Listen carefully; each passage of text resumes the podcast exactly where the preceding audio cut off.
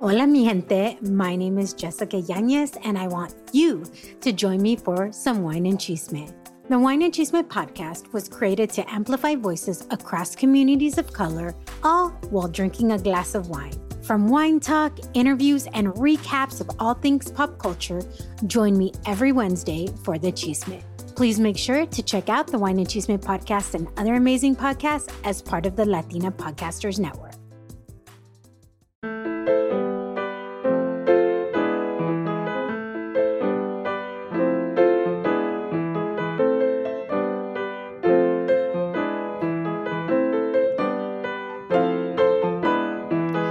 Up, mi gente? Welcome to Hella Latino. It's your girl, Odalys Jasmine, and today's guest is Maya Joshi, and she is so bomb, y'all. She is a first generation American of Caribbean and South Asian heritage.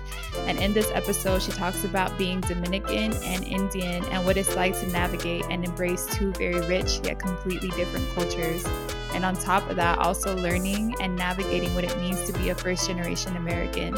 A little bit more about Maya. She's a creative and content creator for Corazon Resiliente, a mental health platform for Latin American and Caribbean folks to have more conversations around mental health. And there's a special emphasis on the first gen experience. Que disfruten esta conversación.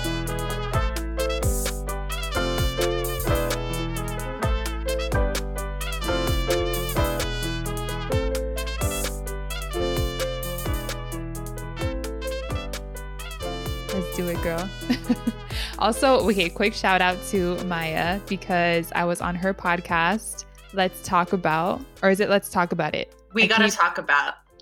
We got to talk about. Oh, man, I oh, you almost out. made me kidding. forget. I like, what is the name of the podcast? What is yes, I was on your pod and we talked about Latinidad, and so I'm really excited to to know more about your story. Now you're in the hot seat. Oh, I was I was gonna ask you like, is this how you felt? Because it's so weird having your own It's podcast weird. and then going on someone else's and like then you have to talk about yourself. It's weird. It's weird. I like I kind of feel uncomfortable sometimes. I'm like, oh, I have to talk about myself. Usually I'm the one asking questions. um, but I'm really again excited to hear more about your story because we didn't get an opportunity to do that when I was on your pod. It was all about, you know, like here and there. I, I learned bits and pieces of your story, but I'm like, oh my God, now I get to really listen to you and your story. So let's start with the first question. And that is how do you identify and why? Yeah, um, I identify as first and foremost a cis woman, so my pronouns are she, her, ella. Um, and I identify as a first generation multi ethnic um, American. Yeah.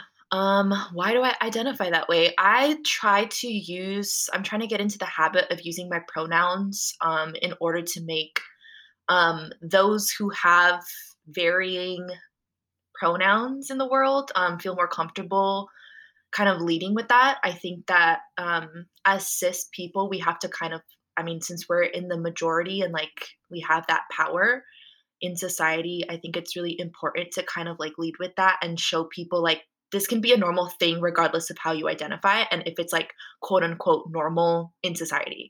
Um, and then I identify as multi ethnic just because um, I don't like to lead all the time with like, oh, this is like exactly where I come from. Um, it's a very my cultures are something that are very like close to me, and you'll definitely you can see them come out the longer you get to know me. Like it's pretty obvious like what I am, um, because I am first generation American, and you know, you grow up in like a household that's not really American, and so it's pretty it's pretty obvious um, after a little while what I'm mixed with. Um, but I like to identify that way just because I'm also trying to unlearn like identifying as a race. I've I mean I'm mixed anyway, so my race isn't really one set thing regardless.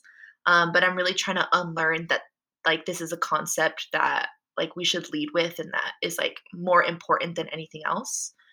Um, I also identify as a creative. That's just like a huge part of my identity. Um, and it kind of just comes forward in everything that I do. I'm just a very creative person. And even not just, I mean, I paint and I draw in a very like typical kind of fine arts way.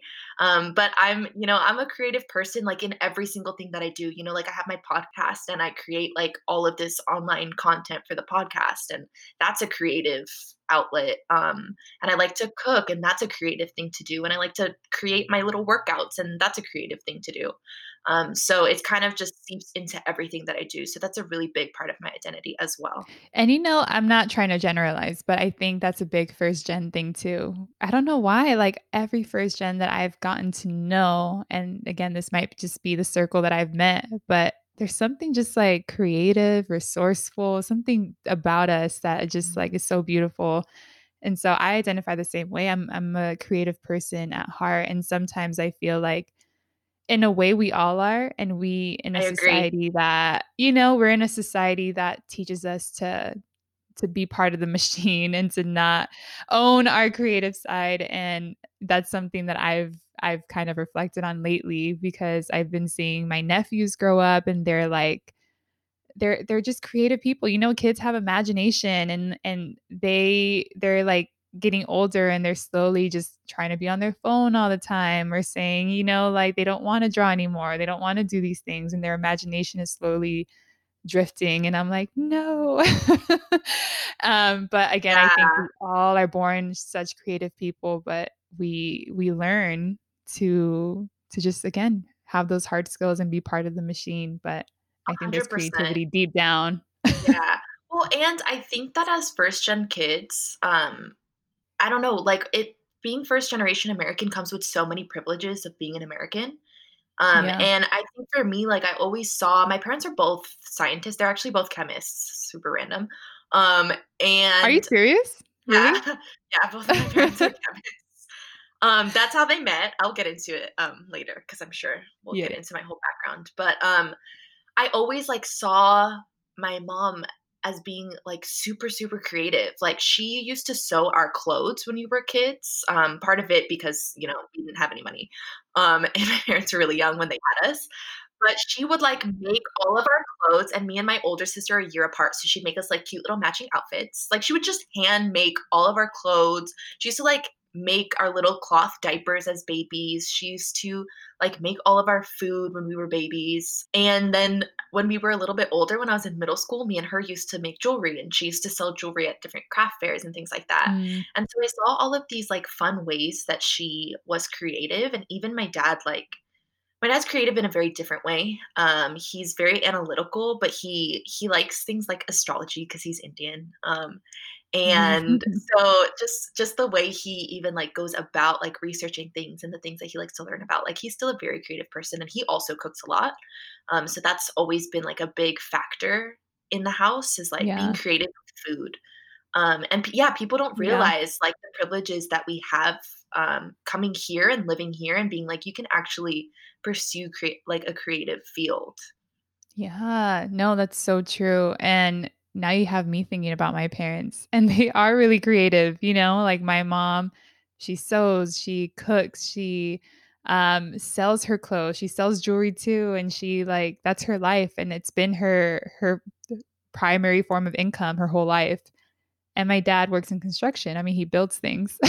he has to be creative. yeah that's super So creative I love it. I love it. Well, let's get into your story and let's hear more about your parents because you just said your dad's Indian. And so I want to hear about, you know, if you know it, your parents' immigration story, how they met, and kind of the beginnings of of you.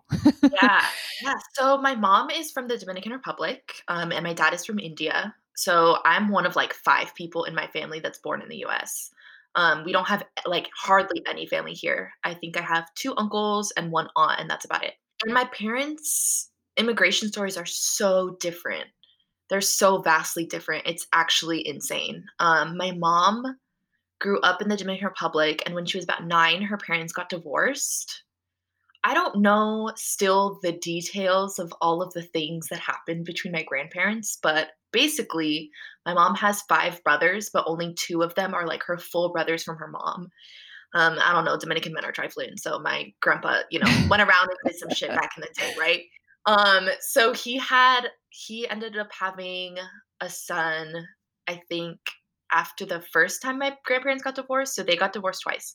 um, oh, remarried oh, wow. on the same day, Valentine's Day, um, which is really funny because my grandma has dementia and still remembers like every Valentine's Day. She's like, "This is the day that I married the worst man in the world." Um, never forget. she will never forget. Um, she she likes to hold grudges. That one. Um, so yeah. So my grandparents, the first after the first time they got divorced, um, they had my grandpa had my tio Misa, and then they got remarried and then they got divorced again and then my grandfather married his current wife maritza. Um, and basically my grandma is from santiago and my grandpa like lives in santo domingo. So those are two of like the biggest cities in the dominican republic. Um, and my grandma like saw how her family was in santiago and kind of like really wanted better for everybody and she was really pushed by her mother to leave the country. And so my great grandmother, my grandma, and then my great aunt all ended up leaving the Dominican Republic like on their own, just set off with their kids and were like, okay, we're out. So my great grandmother went to Puerto Rico, which is what a lot of people do. Um, and I think that's something that's really missing from immigration narratives right now is mm-hmm. that people don't just immigrate like north from the border. A lot of people from Latin America are Caribbean and they get on a boat and they go take a boat to Puerto Rico and that that's how they get into the US. Um, and that's mm-hmm. not really something that there's a whole process. yeah, and people people do it from yeah. Cuba, people do it from Haiti, people do it from the Dominican Republic. Like tons of people just go and they're like, okay, Puerto Rico, that's that's where it's at. It'll be way easier for us that way, and it is. So I think that was how my great grandmother ended up coming here because she worked in Puerto Rico for a long time before she came. Um, but yeah, so my grandma just like picked up her three kids and came to New York City and lived like in the in low income housing for a little bit and then ended up um, moving. She was like she just saw the way that it was there and saw her two sons who you know were little they they used to hang out like in the streets in the Dominican Republic and she didn't like that and she didn't want that for them here either. So she was like, all right, we, we're going to move to Brooklyn. So my mom actually grew up in Brooklyn. And it's so funny because when she came here, she only recently started telling me this, but she was like, I didn't learn anything new in school until I was in high school. Like her education wow. was so advanced in the Dominican Republic. She didn't learn anything for like a solid five, six years. Wow. Yeah. She's like, uh, I know all this. She she did, and and it was so sad because she was like, when I was in the Dominican Republic, like I was so competitive. Like I was so into school. Like I loved learning. I loved school. Mm. Um, I loved just going and being like, okay, I'm gonna be like the top of my class because she's just like my parents are just nerds, right? So she she like loved school and she came here and she was like i hate school now. Like i don't even want to try. She rebelled so hard against learning english. She did not want to learn english. She was like i refuse to speak this language. Um and even wow. to this day she's like even though i've been speaking it now since i was like 10 i still don't know english. She was like i just never even wanted to learn. And so i i technically know it but oh I'll gosh, never really like understand it. And I think that's something a lot of immigrants go through, right? Where yeah, like, I mean, my mom, my mom is very honest and open. She she's 61 now, and she's like, she still doesn't really speak English. She doesn't choose to speak English, and yeah, she just said she's like I never wanted to learn. I never had to learn. You know, she was she was cleaning houses and she's like we didn't have conversations, you know. or she was, you know, like in these in these positions of serving others and so she right. chose to not learn, you know, she didn't have to learn the language, so she's like I didn't. And so mm-hmm. she always found she gravitated toward the Latinos whether it was in our schools cuz trust me, she knew all of our counselors. she knew every I don't know how. She knew everything. see, that's what happens when you get in with the, you know, like the, the people that clean the building and the people that take the trash out because yes. those are the people that have all the intel. They do. I, she would know. She would know if I was doing something I wasn't supposed to do. She'd be like, "Where are you at?" like, how did you know I was here? Um, but anyways, that's that's very true. And and so your does your mom know English though? Does she speak yeah, my mom, it? No, my mom knows English fluently, but she's still she's like just, I don't like it. even even the way she speaks English is so Dominican sometimes. Like she just makes things up. or she'll just do things it's like very very typical um for Spanish speakers to to spell things phonetically. Yes. I mean it makes sense. it does. It totally makes sense. Well, and yeah. because like in you know, in like certain Spanish, like my mom was like singing me the song. Um, do you know like the the spider song of like viejita like titiritando kind of thing, like goes up the mountain? Do you know that song? Oh yeah, yeah, yeah, yeah. Okay. I thought and, you were gonna sing it, so I was waiting for it. So I was oh like, oh, no, I'm not gonna sing it. but there's, but I mean, there's a part of the song, and it talks about like the little viejita, like an old lady, and she's going up the mountain, and they call it like titiritando and these are just like random like it's just like that word is just like the motion of like an old lady in like a little walker who's walking a certain way it doesn't actually like mean it's not it doesn't come from an actual no. word yeah, and that's yeah. just like how uh, people speak spanish and it's very like common in the caribbean is like people just make things up based on like how things sound um, or like what right. they think the motion is or something like that. And so even in English, she does that sometimes. So it's really funny. That's cute. but yeah. and I do you I do that too? Do you find yourself? Oh, I was just gonna say. I catch myself just like making things up. And when I was a kid, I would just like add letters or like take letters out of words or just like make things up. And my parents would be like, what? And I, I would explain it to them. And I was like, oh, but you know, like this thing sounds like this. So like that's what that is. You're like, it makes sense. it makes sense to me. It made sense to my mom. yeah, I, honestly, like we, at least like my family too, and this sounds like we have this in common, but my family, they're very animated when they speak and they're very loud. So if you go into a party, like everyone's gonna be screaming at each other and you'll be like how do how do they understand? But it's like every everything makes sense and it's all like uh we say doble sentido it's all like double meaning phrases and words and i'm like oh my god they speak in analogies. It's like it's so funny to me. Such a so my abuelo does that all the time like it's just such a it's such a dad thing even you know like people hear joke about like dad jokes, they do the same thing in Latin America. Like my grandpa just like rhymes random things because he thinks it's funny. Yeah, I, I, don't know. My dad is the same way, like the the exact same way. The men in my yeah. family, I'm even seeing my brothers because they're now all dads and older, and I'm like, oh, you guys are looking like my dad now and sounding like him. Right? like everything, everything that they say is always like a double meaning. And I'm like, I can't with you guys. everything's a joke. But that's Literally. the beautiful thing about yeah, everything's a joke. And I find myself doing that too. Like I take everything as like just fun, like a joke. I know like, why. I, I catch myself also making fun of like certain things in English that are are different in Spanish. Like there's like memes that sometimes like it, it's a play on like English words, but then like in Spanish, you know, it means something different. Um, and I just love, I love things like that because I'm like, I love the little like crossovers that we're able to have. And being able to kind of like understand both is really fun because you can kind of like play on both. It's a superpower. Mm-hmm. So yeah, so my mom just like didn't. I mean, she she ended up learning. She did really really well in school. Um, and I think a lot of Dominicans in New York City kind of have like this mindset of um, like let's you know like make it out of the hood let's like go to school and like get all the nice things that we like weren't able to have in our countries and things like that and i think that's a very like immigrant mm-hmm. mentality in general but new york definitely like amplifies that um and so my mom actually ended up graduating high school early and going to college at like 17 um and got like a full wow. she yeah she like never paid for school um she went and got her masters and everything um she went to stony brook and she was just like she was just super smart, even though she claims that she never tried in school here. I was like, yeah, but you went to school. I mean, you went to college when you were 17, so I don't know about that. But it was it was very um their their story I think is is pretty common for Dominican immigrants and Dominican Americans is like her mom used to work like in the clothing factories where she, you know, was undocumented and people would go and raid the factories and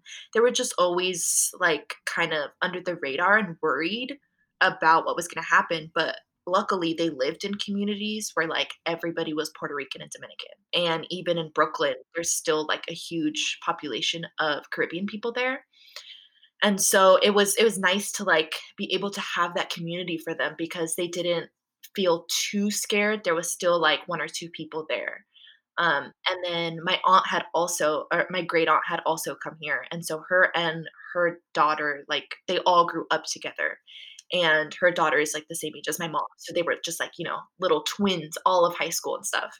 Um, mm. And so it's, it's nice that they were able to be in New York City, I think, because there's just so many Dominicans, you don't even feel really out of place there. It's like, oh, I went from Santo Domingo Right. to like mini Santo Domingo. and what about your dad? I'm so curious how your dad and your mom met because you said they were both scientists and that's how they met. Yeah, um, yeah, and so my dad so my mom has, like, kind of more of a typical, like, you know, they they flew here and, like, they technically came here legally, but they stayed, um, They for many overstayed their years. Yeah, visa. you know, they Yeah. they just came and they were like, "We live here now. Thank you." Yeah, and that's what people need like, people don't understand that either, like, there's a lot of different ways people become undocumented, Mhm, right? And so, technically, on my mom's side, my mom came here illegally as well, as well as my all my siblings, mhm. but they overstayed their visas, so is it like Yeah, so you it's know, like like, they still are undocumented, doesn't matter how they came here. Yeah, and and that's that's the thing is like so there's there's so many different ways um that people immigrate here and there's so many ways that they get called out as like being undocumented and things like that. And I'm like this is so dumb. Like people have been migrating Yeah. since the beginning of time. Like we're not meant to live these sedentary lives in one spot. So it's just snaps. It just it just boggles my mind. I'm like people are meant to migrate. That's normal. You're not meant to come and like colonize a whole space and kill people. That's not normal, but migrating and moving around is very natural. Yeah, I'm glad you pointed that part out. Yeah. Like, "This There's a isn't normal," but Yeah. I mean, there's a difference between migrating and like displacing and killing people. So let's be clear. Exactly. Yeah, let's be clear. And I mean, like, let's also talk about these different regions. Like, everyone, again, depending on the Caribbean, South America, Central America, we all come into, and Mexico too, we all come into this country differently. Mhm. And another thing to point out, we don't just immigrate to the US. Yes. People immigrate all over the world. Like, we are not the only place. But in Americans, these you know, circumstances, very U.S. centric yeah. life. Exactly, exactly. But, you know, in this instance, because we are in America, in the United States, and I need to unlearn that we are in the United States because technically Latin America is part of the America. Americas. So unlearning that too. There's so many things, girl. There's so many things. I'm like, oh my God. You know what? But here's the thing, if you're not, like, constantly changing, then what's wrong with you?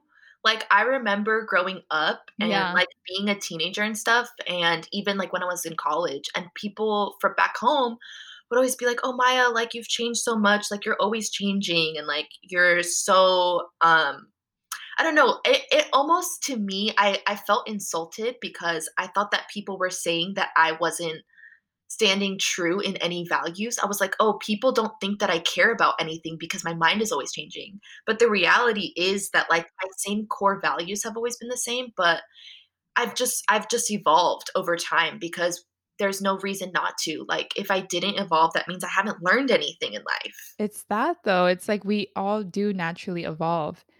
And girl, I mean, same thing. Like, and that's why I've outgrown a lot of friends and I've outgrown a lot of people in my life because I am constantly evolving and and that's the beauty of of living. You know, we get to learn different things, we get to experience and we get to create, we get to just do these different things and that's part of our our evolving nature. Mm, And some people would rather not. And that's uh, to each their own. Um, but that's not our vibe. we're like we're trying to evolve, we're trying to grow. Um, but yeah, exactly. And I think again that that's where the outgrowing people happens, right? You're like, all right, well, looks like we're in two different spaces. So I'm gonna just keep doing me, prioritizing me, prioritizing my growth and what it looks like for me. Yeah, and So and because I everyone's growth looks different, so sometimes even, like, I don't know, I've probably taught other people some stuff, but they just didn't grow, like, in the same way that I did. They went off and were like, "I'm gonna learn about this other thing now," and that's totally fine too, you know? Not everyone's around Yeah. forever. Yeah. So Well, let's yeah. let's bring it back to your your yeah. we girl, we could talk for days, but let's bring it back to your I know. parents because I want to know about your oh your my dad, upbringing. Yeah. Um, yeah, so my dad came, um, I think like how most like Asian people come to this country, which is through school. Um, he went to um, IIT Bombay, which um, if any Indians listen to this, they know that that's like the MIT like on crack of India. So like people think that MIT is really hard to get into in this country, but like IIT Bombay and well, I think they have one in Delhi as well. Um, but that school is like, oh my gosh, just I mean, think about a country that has billions of people and everybody wants to go to the school and it's like one of the best schools. Um, and so engineering is a really difficult field to get into in India. And so my dad like went into chemistry because he was like, this is how I can get into this school.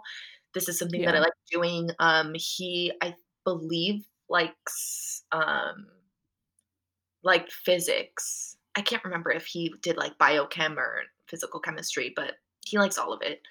Um, and so he he went to school there. Can't relate. I know, me too. My poor parents, like none of us liked science out of all three kids that they had, and they're both scientists. We were like so sorry. yeah. but yeah, so he came he came through school. He actually originally got into Cornell. He went there. He wow. saw Ithaca and he was like, What is this? This sucks. Um, he had never experienced snow. He was like, I don't like that. Um, and he was just very like that whole area is just very isolated. Um, he he just like mm. he dealt with a lot of stuff of moving to a new country, having to go to a new school, being in a really difficult program because he was now like past his um, undergrad.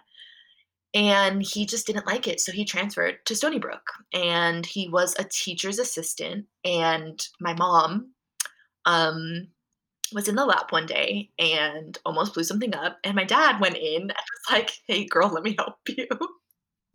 and oh my God, that's cute. That's so cute. yeah, they're really cute. Yeah, and so then Aww. he started like the they they claimed that the way he won her over was like he would he would bring her like brownies every day. Um, he would like bring her little treats. She loves sweets. Um, and the reason why I actually have my name Maya is because he used to call her that. That was like her nickname when they were dating. And I think Wait, that's so cute. No, wait till wait till you hear what it means. Um, I, I, I think it's in Hindi, but I but I never know because my dad speaks like three different Indian dialects. But I think in Hindi, Maya means illusion. And so he always used to tell her, like, you're like so beautiful that you're like an illusion. And so that's why he used to call her Maya. Wait, that's cute. Okay. that's hella cute. And so they named you Maya. Mm-hmm. Oh my God. What's your whole name, by the way? Like your full name? Because I saw Magdalena too. Yeah, Magdalena is my middle name. So Maya Magdalena Joshi. wait, that's so cute. I always like I told my parents a while ago, I was like, I always put my full name on my resume just to like throw people off. Because you see my first name and you're like, okay, that person could literally, Maya is universal. You could be from anywhere. Right. my middle name and you're like, okay, that's like very clearly Spanish. And then you see my last name and it's like super Indian. Like Joshi is well known. Girl, I'm all about putting your name out there. like whether it confuses people or not. But I'm curious, speaking of that and like them seeing your name how how was that growing up multi-ethnic and having these two, you know, you are a first gen on both sides, but you have two different cultures that are influencing you at home. So how was that experience? Um, it was really interesting. I I think that a lot of the times like people that are mixed get portrayed as like being really confused. Um, yeah. I don't think I was ever confused about the fact that I was Indian and Dominican. Like I always knew that I was those two things and I right. was always like very proud of those two cultures and it was really only until I got to school and people would like either completely blow off um, me being Dominican because people in San Diego didn't really know what that was when I was growing up um, they were like, I don't know what the, I don't know where the Caribbean is. Like straight up, they were like, I don't know that region. I don't know where you're from. So they would dismiss that, and then people would be like, Oh, you know, there's a lot of stigma against Indians of like, you know, being smelly, being like having bo, smelling like curry, um, all of these different like stereotypes that people have, and it's like very, very strongly. I've I've felt that very strongly my whole life. Um, and so it was never like a point of, oh, I'm confused that I'm mixed. It was more like society makes me feel like I have to choose, and that's what's confusing. Um, and so I was always very proud of of those two cultures and as I got older it was kind of like a back and forth of where do I really fit in. And I think that's something regardless of if you're mixed or not, being first generation is like you got to navigate all these different things, right? Um, and so yeah, so it was it was really interesting um, because I actually was born on the East Coast. I'm from Jersey originally, um, and over there it wasn't weird for me to be Dominican and Indian. Like I wasn't looked at as like a weird mix. It's like super normal there. There's tons of people that are mixed with like Asian and mixed with Caribbean and mixed with like Black Americans and like something Mhm. from somewhere else. Um, like being mixed there is super common just because of New York City and like the tri-state area, and that's where we lived. Yeah. Um, and so when we moved to California, I was like, "There's like no one here." And I think people think that that California is like really diverse. I don't know why people think that. Um, because growing up, I was like, okay, yeah, there's like, you know, there's some Mexicans, there's, you know, a couple Central Americans sprinkled in here and there. Um, there's some Asians. I would say like the majority of Asians here are Chinese and Filipino. There's like some. Japanese, mm-hmm. some Vietnamese, definitely in the Bay Area. There's a lot of Vietnamese people. But I was like, how is it that people think is so diverse when it's really only like majority Mexican and Asian? I was always, like, very confused. I was like, "What? What is this?" And Mhm. people didn't know people legit didn't know where I was from. Like, I would tell people, "Oh, I'm I'm Dominican, I'm and I'm Indian." And they're like, "I don't know where the Dominican Republic is." Like, they didn't even know what Dominican was because they'd never heard of the country, the Dominican Republic. And I was just, like, very confused. You're from San Diego too. Yeah, yeah, and I was I was gonna say, I'm like, "Oh, we should point this out because we're both from San Diego, but we are both in different parts of San Diego." So there's Northern County and then Southern County and then also just areas, right? San Diego's Right. a Diego's huge, huge ass county. Oh my gosh. Like, people don't even realize how big San Diego is. Like, it goes out so far east too. Yes, yes, we got everything. Yeah, We got so everything. I'm in North County. I live like about 15 minutes east of Del Mar and just north of Mira Mesa, um, in an Mhm. area called Rancho Penasquitos, which is a Spanish name, um, like like everywhere in California. Um, and yeah, this area is very white. Um, there's some Asians here. There's definitely a lot of Filipinos, and all of my friends growing up were Filipino, and we would always joke, like, I always, like, identified with Filipino people and still to this day always will because I was like, they're not accepted as, like, Latino or Asian, even though technically, based on, like, colonization and how their culture has developed because of that, like, they are both. Tagalog has a lot Yeah, of Spanish words, um, it's very much Latin based because of Spanish colonization. yeah, Um, they were colonized by the. Japanese, the Chinese, so, like, they have a lot of Asian influence. Um, but they're just, like, over there, um, kind of, like, in Southeast Asia, but not quite the Pacific Islands, so they're kind of, like Yeah, girl. Yes. I think I had this whole conversation in another podcast that I think will be coming out soon. But that's so true. I'm like, at the end of the day, we were all oppressed by the same people Mhm. at one point, at one point in history. So unfortunately, but that's what we share. Mhm. But yeah, you're definitely right. Um, I I know a little bit about Rancho. Um, is it Penasquito? I don't even know. I say it in Spanish. But in my family, Northern County was always known as, yeah, where the white people are. Mhm.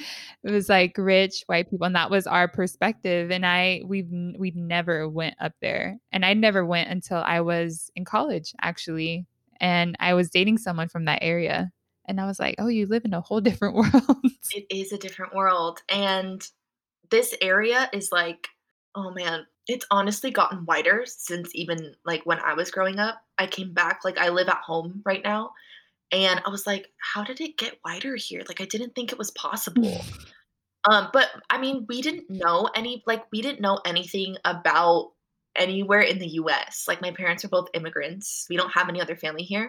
So it wasn't like we could call somebody up and be like, "Hey, what's San Diego like? What area should I live in?" Um, and my parents like have a lot of kind of like residual regret about choosing the place that they were in. And the reason why they chose this place was because like my dad got a job here. So we ended up having to move.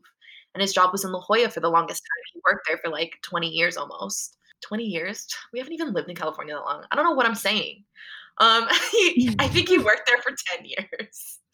Um, so so that that's that's just like where we lived based on the location of his job and purely that. And if my parents had known anything about about San Diego, I don't know if they would have chosen this place to live because it is really easy to get around San Diego for the most part. Like it's not like the Bay Area where it's super congested and like there's traffic all the time. I leave the house right. and I'm like, "Oh, it really actually only takes me 20 minutes to get anywhere." Okay. Um, it's so bizarre. I'm not gonna be stuck in this traffic for like hours to get somewhere I can be in 20 minutes. it was like a legit culture shock moving back home, and I was like, guys, we gotta go. Like, we have to leave. And my parents are like, why are you tripping? Like, it takes 10 minutes to get like, there. Chill. Yeah, literally. Oh, like 10 minutes to me means an hour. Exactly. And comparing the Bay Area to San Diego, San Diego's so chill like so chill. And when I'm in the Bay, I'm like, go, go, go, go. Like I'm always rushing out the door. I'm always trying to hustle, trying to grind. And then I'm home and everything's just like slowed down. And I'm like, oh, this is nice. Yeah. but I still, my mentality is still very Bay Area where I'm just Girl, like, same. yeah, I'm like, it's a beautiful thing. yeah, I we have the chill culture around us, but we're also those natural hustlers and and people who are always trying to just overly ambitious creators, right? Oh, yeah. Um, so snaps to that. So I'm curious. So you I love that you pointed that out too, because you said the misconception is that mixed kids are always confused about identity. But I think you were able to have these two cultures just like right there because they're both immigrants, right? And so they mm-hmm. both share that experience, and you still have the same experience of being a first gen. exactly. Um, and that's why I identified with the Filipino kids so much because they were also first gen. Their parents were just as strict as mine. And I didn't notice as much. Like, I didn't feel out of place hanging out with all my Filipino friends because I was like, okay, your parents act exactly like my parents. Are your parents close to their sides of the family and their culture? So, like, do you have literally like a beautiful mix of both Indian and Dominican culture? Because that sounds amazing. Yes. Because um, both y'all foods are bomb. yeah. Um, yeah. So actually, just a fun little tidbit there on Indian food is there's so India is like such a ethnically diverse country. There's so many yeah. different parts of India that have different language. Each state has their own state language as well as Hindi, which is like the national language. And so that's why my dad knows three different like different dialects. Um, so my family is from South India. We're South Indian, and we're from a part of India called Karnataka. There they speak Kannada, and so my dad mm. he speaks that language, but he grew up in Bombay, so he grew up in the state of Maharashtra. So he speaks Marathi, which is their language there. So he speaks. Wow. Yeah, so he speaks Kannada, Marathi, and Hindi. So he speaks three different Indian dialects. And if you're educated in India, you speak fluent English as well because of colonization.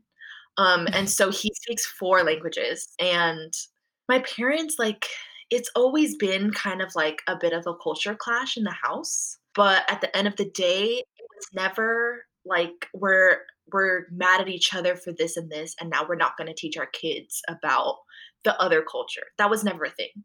So our families yeah. have been I mean my parents have been uh, married for so long now that like our our families are like blended at this point. Um like my sister got married last year and like my family from India came and my family from the Dominican Republic came and they all know each other and they all talk um and it's re- but it's just really different. And there was there was always moments of like feeling like I was never going to know enough about either culture. Like it's really difficult because so many places are so rich in history. And I mean, even as Americans, like there's people who are from America who've lived in America their whole lives who are like six, seven generations in, and they don't even know the full history of the US. They don't even know like all of the different like nuances of living in the East Coast versus the Midwest versus like the South versus Southern California versus Northern California. this is the Pacific Northwest. Like there's so yeah. many different cultures just here within the US. And that's how it is in all parts of the world. So India is such a like rich country in history. It's one of the oldest civilizations, like Eastern medicine and Eastern religions, and a lot of things kind of like came from India. Um, and then Dominican history is also really rich because that was like the first place in the Americas that was colonized. And so that was like one of the first places that enslaved Africans came to. Um, and we have a lot of blend of like West African culture with, you know, Taino culture and Spanish culture. And so that is also just like a lot of nuanced cultural differences Mhm. there. And it was always like really interesting to grow up in a house where like you have a very Western culture, Dominican Republic, which, you know, like they have like more of a capitalistic system and like the system of government is a little more close to like US government. Um, and you know, they have like the big cities and I would say the Dominican Republic is a little bit more developed than India just because India is so huge that some parts of it are like living in the 30s. Right. Um, it's just it's just so much land and so much of India is rural. Um, and so it was just so interesting because like my dad is very like Eastern, like he likes, you know, more of like the holistic stuff. And um, he's more like slow and like even tempered and like, you know, things take time. And it's a very like Eastern way of living and being is like, you know, you have to be patient about everything. And, you know, the way that you're going to get the greatest reward is through, you know, over a longer period of time. You know, things take time. And Western civilizations are like, okay, quick, quick, quick, grind, hustle, Yeah. get it done. Um, and that's how Dominicans are. And not only that, but my mom grew up in New York City. So she's very much Mm, like a girl. fast Yeah. pace, get it done kind of thing. And so it was kind of that like clash of um, like Eastern and Western. And my dad would always talk about like all of these things that came from India. He was like, everything comes from India. Yeah. Is what all That Indians pride say. though. Africans think that, and you know, Chinese people think that, and Dominicans think that. Like we all, everyone thinks that everything comes from their land, right? Right, Um, right, and so that was always this thing. Like he would always tell us like these stories of you know like Hindu mythology and like all the different gods. They have like twenty five gods that have different forms. So there's like actually a hundred. Um, and he would always like tell us these stories of like these long detailed stories that are like so complex because the civilization is so old. Um and then my mom would always just you know like about like merengue and bachata and like our dances and our food and like how to make mangu and you know mangu comes from the Congo so it's actually like a West African food. Um and so much of Dominican culture is like steeped in blackness and so it was just like a lot of blends of different things um so it wasn't necessarily like easy growing up like that and having to like learn about all of these cultures while also navigating being American, um, Mhm. and going to school in a really, really white area and being like, I don't identify with this culture. Like, I've never really identified with being American because I'm like, in what ways do I fit into American culture? Like, I really don't. And then I started learning a lot more about like the South. Um, and the Southern US is like the cousin of the Caribbean there's a lot of Caribbeans that live in the South and, like, ended up migrating there after being, um, freed from slavery. Um, so a lot of their culture is, like, really closely tied to Caribbean culture, and I was like, "Oh, so, like, really American culture has, like, 2 sides, like, it's either white Americans or Black Americans, like, those are 2 completely different cultures that really, like, are the foundation of what American culture is." Um, and so when I started learning a lot more and like hanging out with Black Americans and learning about Black American culture, I was like, oh, this is literally just like Amer- uh, Dominican culture. And so now I, I don't necessarily say like, oh, you know, like I'm not American. When I was growing up, I used to be like, I'm not American. Like my parents aren't American. The only thing that like makes me American is that I I would say the here, same thing. I'd have shame. I'd be like, "I'm not American. I'm Honduran." right? Yeah, like, literally, that was that was my life. skin, does this seem American to you? Yeah, and it's one of those, like it's one of those topics that I'm always reflecting on because people are like, "We have an opportunity to redefine what being American means." Mm-hmm.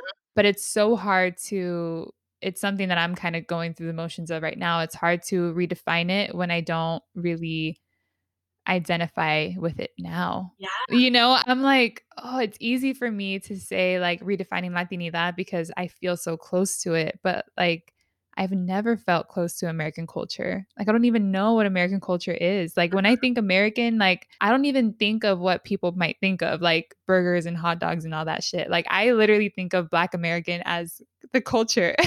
Ah. I think of hip hop and and those like all those type of things. Like, I think of the things that I grew up with in my family that you know my my siblings experience in school or I experienced in school like to me I don't even know what American culture is and that's where it starts. I'm like how can I redefine it when I don't know what it is? Cuz I don't ever have never identified with it. Yeah. And that's the thing is like once I started learning, I was like, "Oh, black American culture is just as American as, you know, hamburgers and being obese and drinking Diet Coke, which is what I equate with white Americans. And we have a superpower being first gens because it's like we are we have so much richness in culture, whether it's multi-ethnic, whether it's, you know, having one or, you know, mixed, uh, whatever it is, like we just have this beautiful blend to us. And I think one thing that I always think about, I'm like, "Oh my god, am I going to hopefully I can pass all of this down to my family, you know? I want them to be fluent. I want generations to be fluent in Spanish and to have them have pride in in being Honduran and having Honduran roots, but that all starts with me learning about my roots and being able to pass down those stories. And that's I feel like I'm just in in constant process of learning about myself and my identity and my cultures so I Oh, can yeah. Do it justice, you know? I can like really pass it down with like all the confidence in the world. It's like this is this is it. So I can't I'm thinking about you and having those 2 richness and cultures, whether it's your Dominican side and your Indian side, because they are very, very, very complex. and you're just like, "Damn, I just wanna learn all about it." Yeah, I mean, and how how can you ever learn so I mean, there's people who are from India who don't know everything about India, like, it's impossible to know everything.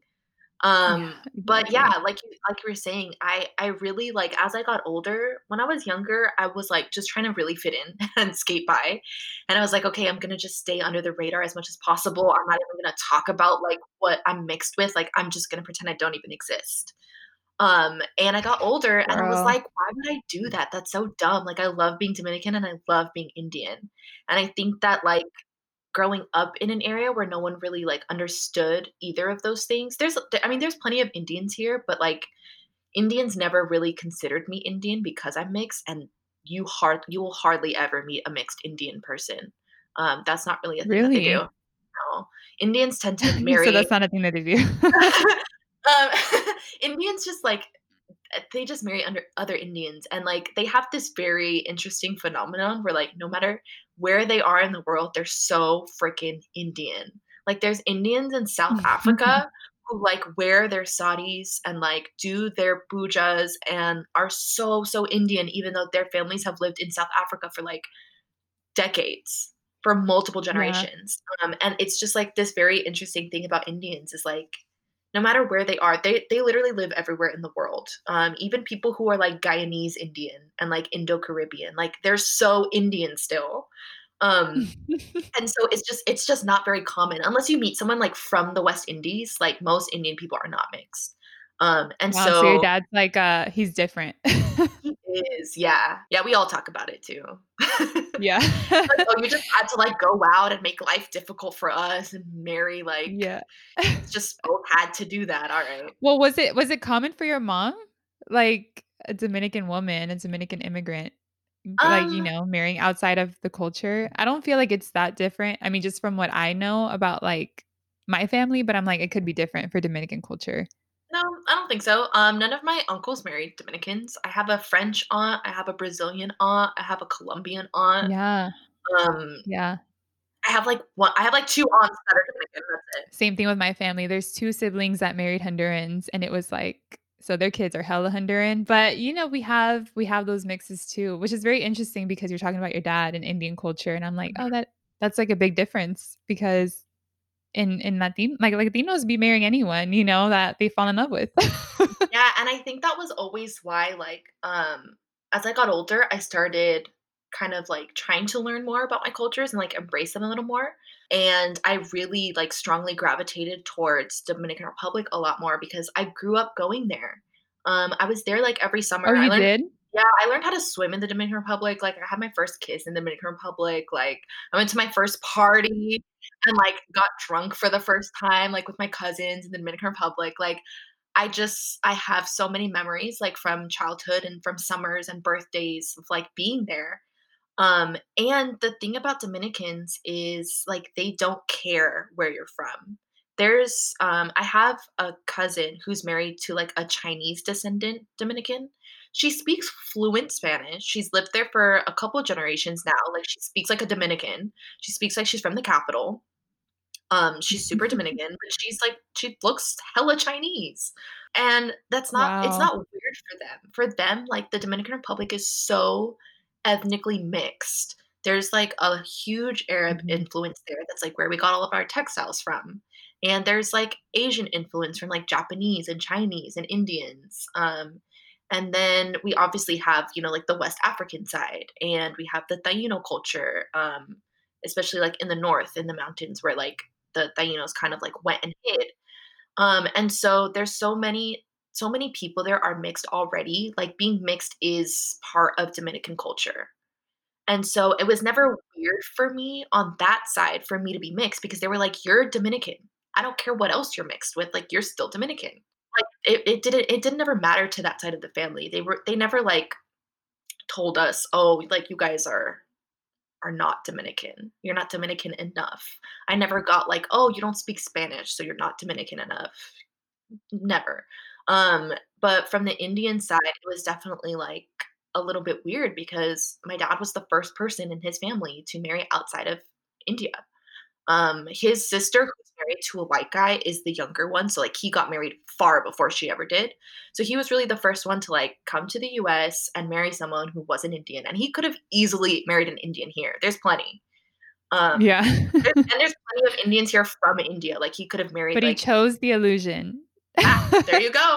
He was like this illusion of I have to have her. And so yeah, it was it was always interesting how much I gravitated towards that. And my mom always tells me like when people are mixed, they do tend to kind of like identify more with the mom side because you do tend to be closer with the mom side for some reason. I don't know, women just Oh, yeah. You that would make sense. yeah, women just like to like even when when my um uncles got married, like we ended up being able to travel because all of my aunts are from different countries. So like I went to Brazil for my uncle's wedding there.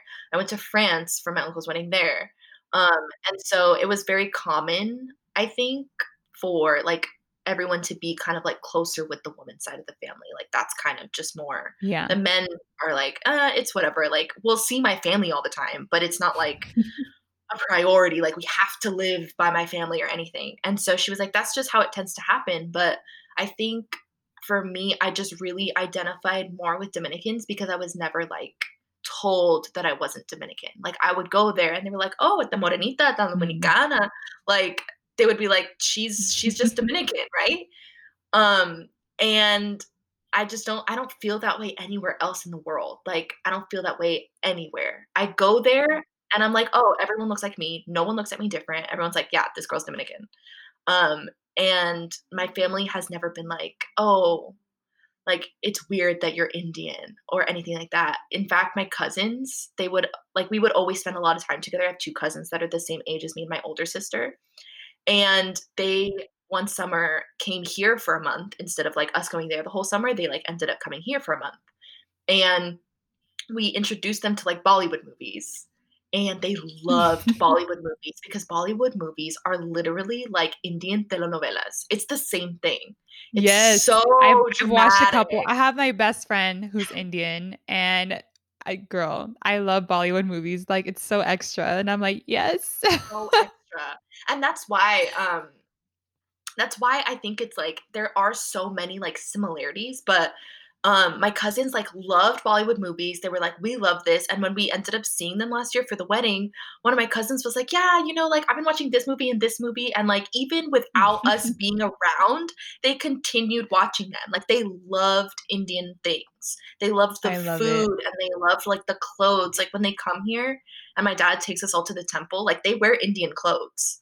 Um, and so that was the thing that I really loved about like that side of the family. I was like, they just really don't care where you're from. Like they love everything. As long as Mhm. you're like dramatic and you have good food and we can drink and party, like that's fine. We don't care where you're Like, from. they love you. Yeah. And so I love that about like my my cousins on that side. I was like, I love that like even though they have no relation to India or anything, like they still just because they have cousins from there, they're like, "Oh, we're gonna just like fully embrace that we have Indian people in the family." So that's just like how my Dominican side is.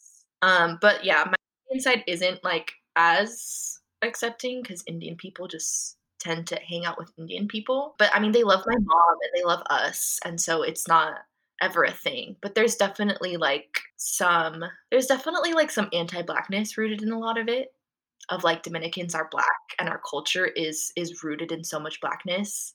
And I don't think they even realize that like that's why they get annoyed by like how loud we are and like the kind of music that we listen to. Um and Yeah. like that. Like they don't even realize the their own anti-blackness in that. And so it's kind of just like, oh, like these people are so loud and like they want to be partying all the time and like why does their music sound like that?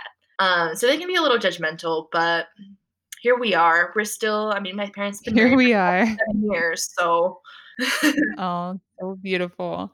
Well, I know we're coming up on time, so let's go into our cafecito and chisme because let's talk about what you're up to now. Um, and also you can talk about your podcast. It's a it's a great podcast. I love these conversations. I feel like y'all are best friends already. Every conversation, I'm like, yes, snapping my fingers. So yeah, tell us what you're up to now. Yeah, um, so like you said, I have a podcast called We Gotta Talk About. Um, and I run that podcast with my good friend Caitlin, um, who we went to college together. And we both have always been in like very, very white areas. Like she grew up just outside of LA. Um, and we were just like, we just feel, we just felt so unheard. We were like, we've always been like very outspoken people and we're both very passionate and people just aren't listening to us. Um, and so we were like, let's just like hop on, let's just like buy some mics, hop on a podcast and just like make people listen. And it's just been it's been super fun to do it. Um, we started during quarantine. We were like, okay, neither of us are working because I started consulting and all of um my clients were in New York and got COVID. so I mean, thankfully they're fine, so it's all good. I'll, I'll get them back. I'm not worried, but I wasn't I wasn't like working full time, and she wasn't either because she works in the service industry.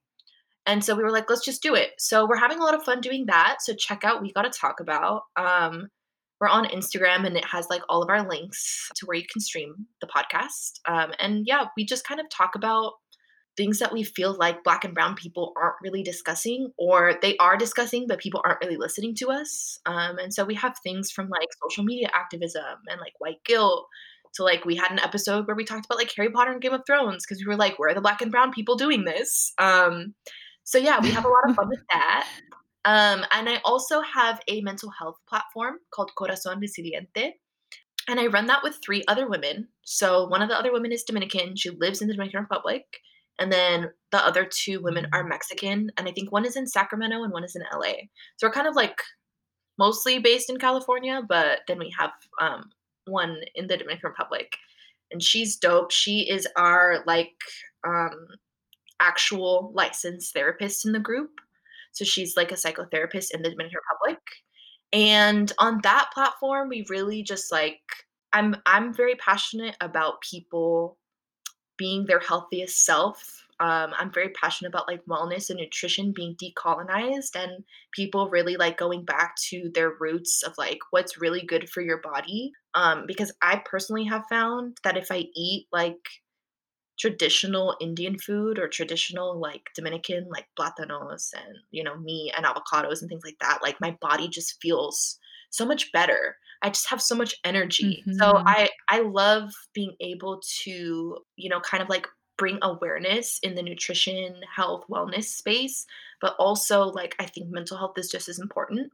And in my family, we've struggled a lot with even talking about mental health. And I know a lot of first generation people Yeah. can relate. And so, and we all kind of felt that way. So, all four of us, we just kind of randomly got together and we were like, let's just talk about mental health.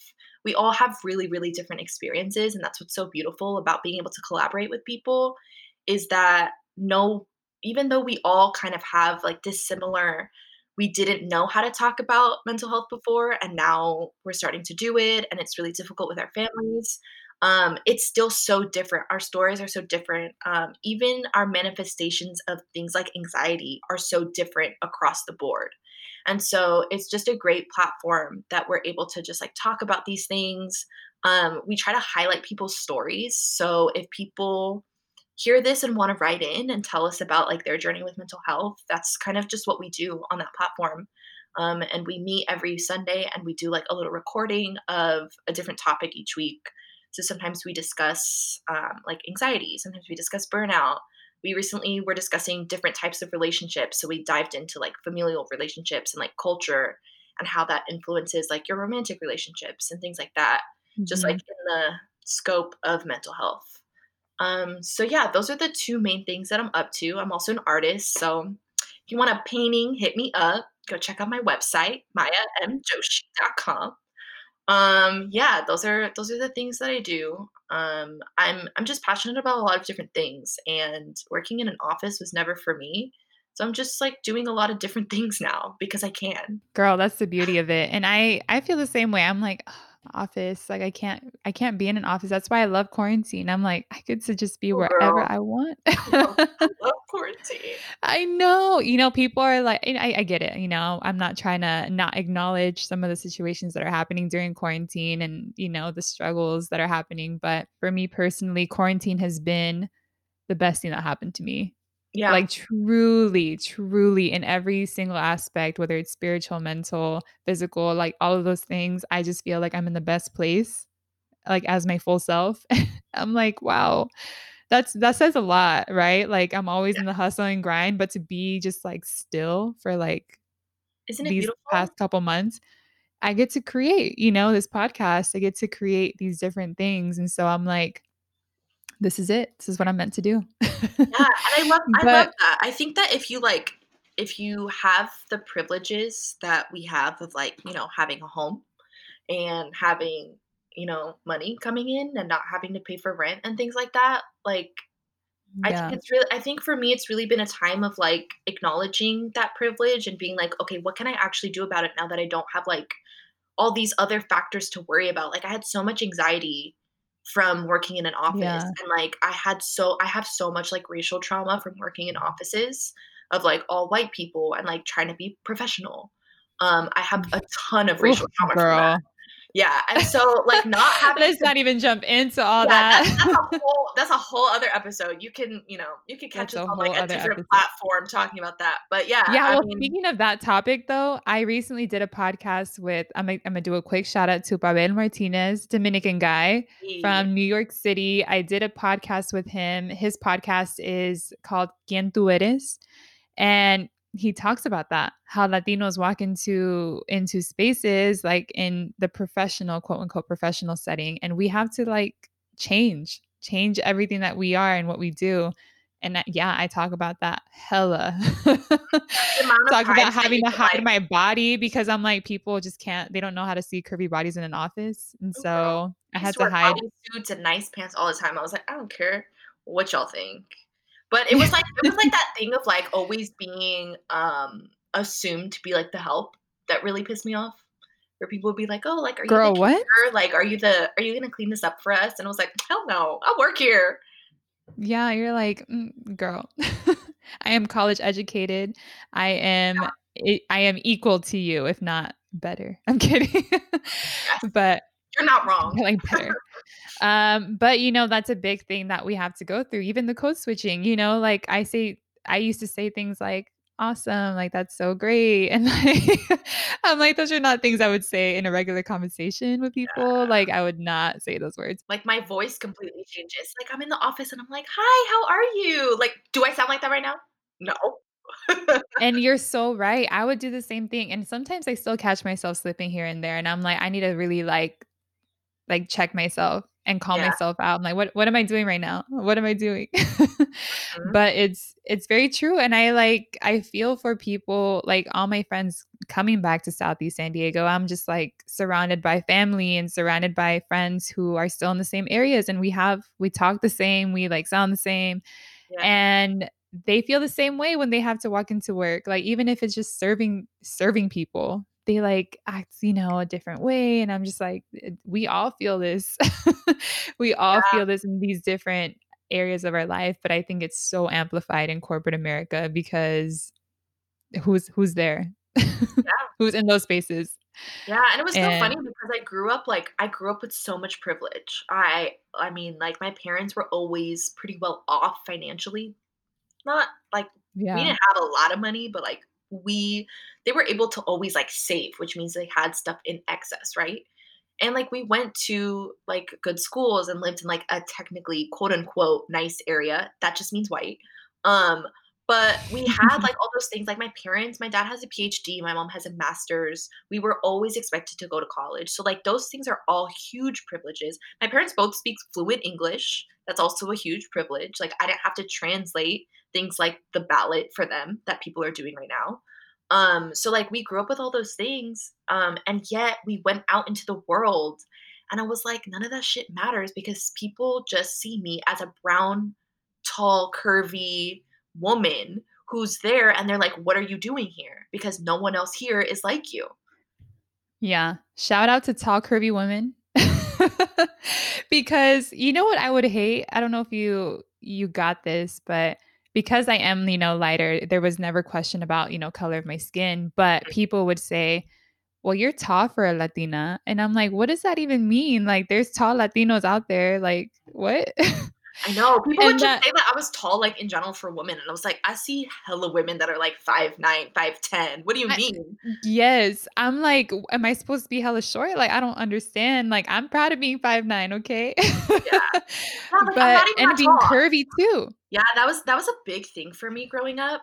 And it always like bothered me so much because people would always like point out my ass and like everyone like i used to have friends and like they would say this as a joke but they'd be like oh i recognize you more from like your ass than from your face i was like okay um and that was just like always that was always a thing from the time i was like in middle school until now i mean people don't out as much i mean i still get harassed like in the streets just for wearing like baggy clothes even because like you can see my ass and everything um, and that yeah. was always like that's how you were born. You were blessed. Oh, girl! Before I became mom, a trend girl.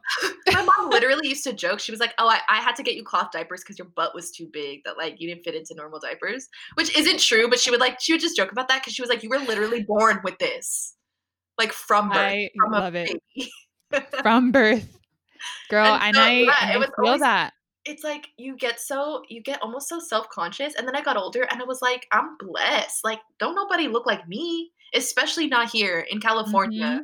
like there's mm-hmm. there's few and far between people that are like curvy in the way that i am i am curvy like there's there, i mean there's so many different like variances of like thick women and like curvy women people with like yes. boobs and like big butts and i have like no boobs and like a huge butt yes. And I think really owning our bodies, owning who we are, owning, you know, mm-hmm. whatever. And I, I feel like the same. Like I would always be the tall, curvy girl. Yeah. And they'd always point out my hips, like, girl, you got big hips. Or they would tell me in middle school, which I was a really, I was a little saint in middle Just school. Hips. Oh, that too. I'm like, don't tell me that. Tell me that trying to have your baby. Like, I'm a child. What do you mean? Yes, they would say that. And they would also say DSL lips. And yeah. I, or DSL, right? And I would not, I had no idea what that meant in middle school. I was literally so like sheltered oh, when I was a child, especially like there was certain things in English that I didn't understand anyway. Like I would understand Spanish. Like if they were to say something in Spanish, I'd be like, mm, I know what they're saying. Mm-hmm. But English, I was like, I don't know what DSL means. I know. Until I grew up and I was like, oh, they were calling me that in middle school? That's so bad. oh man, little boys in middle school, someone so needs to bad. like go in there and infiltrate them because like they're all that's like the worst age for for the young men. It's oh, so man, bad. It, it's yeah, I used, I used to get all of that. And like I, I just didn't I also didn't realize how much that's like a testament of my ethnicity. I was like, that's just like I'm built like every other Dominican woman. Like I have aunts mm-hmm. and and like cousins and things, and they're built exactly the same as me, even though we don't look anything alike. Like it's just such a I I mean, it's it's just like this is this is who I am, And if you knew where I came from, you wouldn't think it was weird that I look the way that I do. It's just here mm-hmm. that like you kind of get displaced a little and you're like unsure for so long because other people just don't look exactly the same as you. Yeah, exactly. Well, girl, we can talk about this all day, but let's close with the with my favorite part of the show with the brindis. I have my cafecito, which I'm already done with it. I have like a little oh, more. Oh, I know. I finished mine. yeah, I know. I'm when like, you, when you like sent noon. me that, I had to like look up brindis because I was like, I've never. I think that that must be a regional thing because we don't say that. I was like, I've never heard this. You don't before. say brindis? Mm-mm. Oh, really? Oh, that's so. Oh, that's interesting. I didn't know that. But yeah, little brindis. Um, we're gonna close with the virtual cheers. Uh, with our water, cafecito, whatever you have. Um, and I want to give you an opportunity to manifest some good for our community and and just yeah. So, what do you want to cheers to, and what do you want to ma- manifest for for us. Latinos, for our community, for your communities, whatever the case may be? Yeah, um, I just did like a little um, exercise with my therapist, and she was like, "Oh, what would you want to tell like your future children?" And I feel like this, you know, kind of Ooh. I can use kind of the same thing. And what I said was like, I want Mm-hmm. everybody to like feel valued in their reality and their identity. Like I, I want, I want everybody to feel like their reality is valid and their identity is valid, regardless of like how you choose to identify and what like your lived experience has been i, I want all yeah. of us to feel valued in that and to be like that that reality that you have and like those things that you hold true is important regardless of how many other people can relate. Oh, i love that.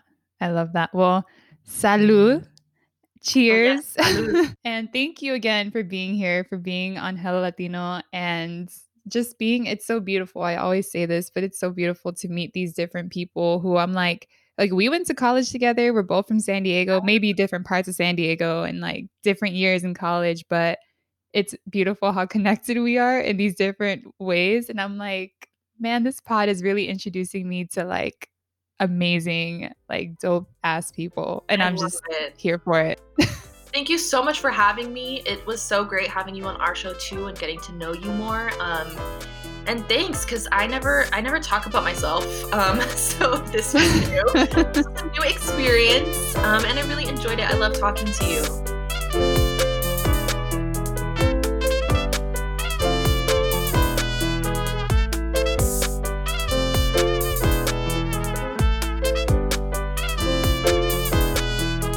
Muchísimas gracias to all of y'all for tuning in and listening to Maya's story. Connect with her on IG at MayaLicious underscore and visit her website, mayamjoshi.com. And also check out her website, We Gotta Talk About. And shameless plug, I was on her podcast, so listen to that episode or any of the other ones. They're so bomb. And also follow her mental health page, Corazon Resiliente. See y'all next week for more Cafecito and Chisme and more Hella Latino love. And let's connect on Instagram at ojasmine 4 as Twitter at Odalys Jasmine, and find me on LinkedIn. And also, you can reach me at my website, odalysjasmine.com. Con mucho amor, tu amiga hondureña.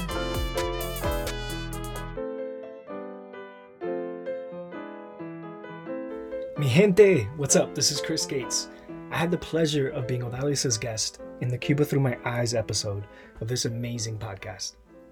Today, I want to invite you to a free month's membership to my startup, RisOn. Founded by two first gen Latinos, RisOn is like taking a Zumba class for your mental and emotional health. Our mission is to build humans from the inside out, and we help first gen folks just like you to grow and to heal. So, whether you're struggling with life's challenges or just thirsty for a community to help you grow, RisOn is for you. Every week, we create a space for mindful introspection in community. That's what you get when you mix mindfulness, journaling, coaching, and vulnerable conversations. It's a space to be seen authentically, to develop self awareness and build inner skills alongside a group of inspiring peers. Our goal is to help you to tap into your own power consistently, to find perspective, clarity, and direction anytime you need it. Over the past two years, we've designed hundreds of experiences for our clients to do just this These are entrepreneurs and young professionals who trace their roots to some 20 countries. Folks who, despite being brilliantly talented and looking like they got it all together from the outside, are working through some real life challenges. So join us. We'd like to invite every listener of this podcast to experience a RisOn membership for free for an entire month. That includes our weekly RisOn sessions, live and online, plus on demand mindfulness content and daily community support. To activate your free month RisOn membership, visit www.riseon.life. That's R I S O N dot L I F E. Riseon.life. Mi gente, let's rise on.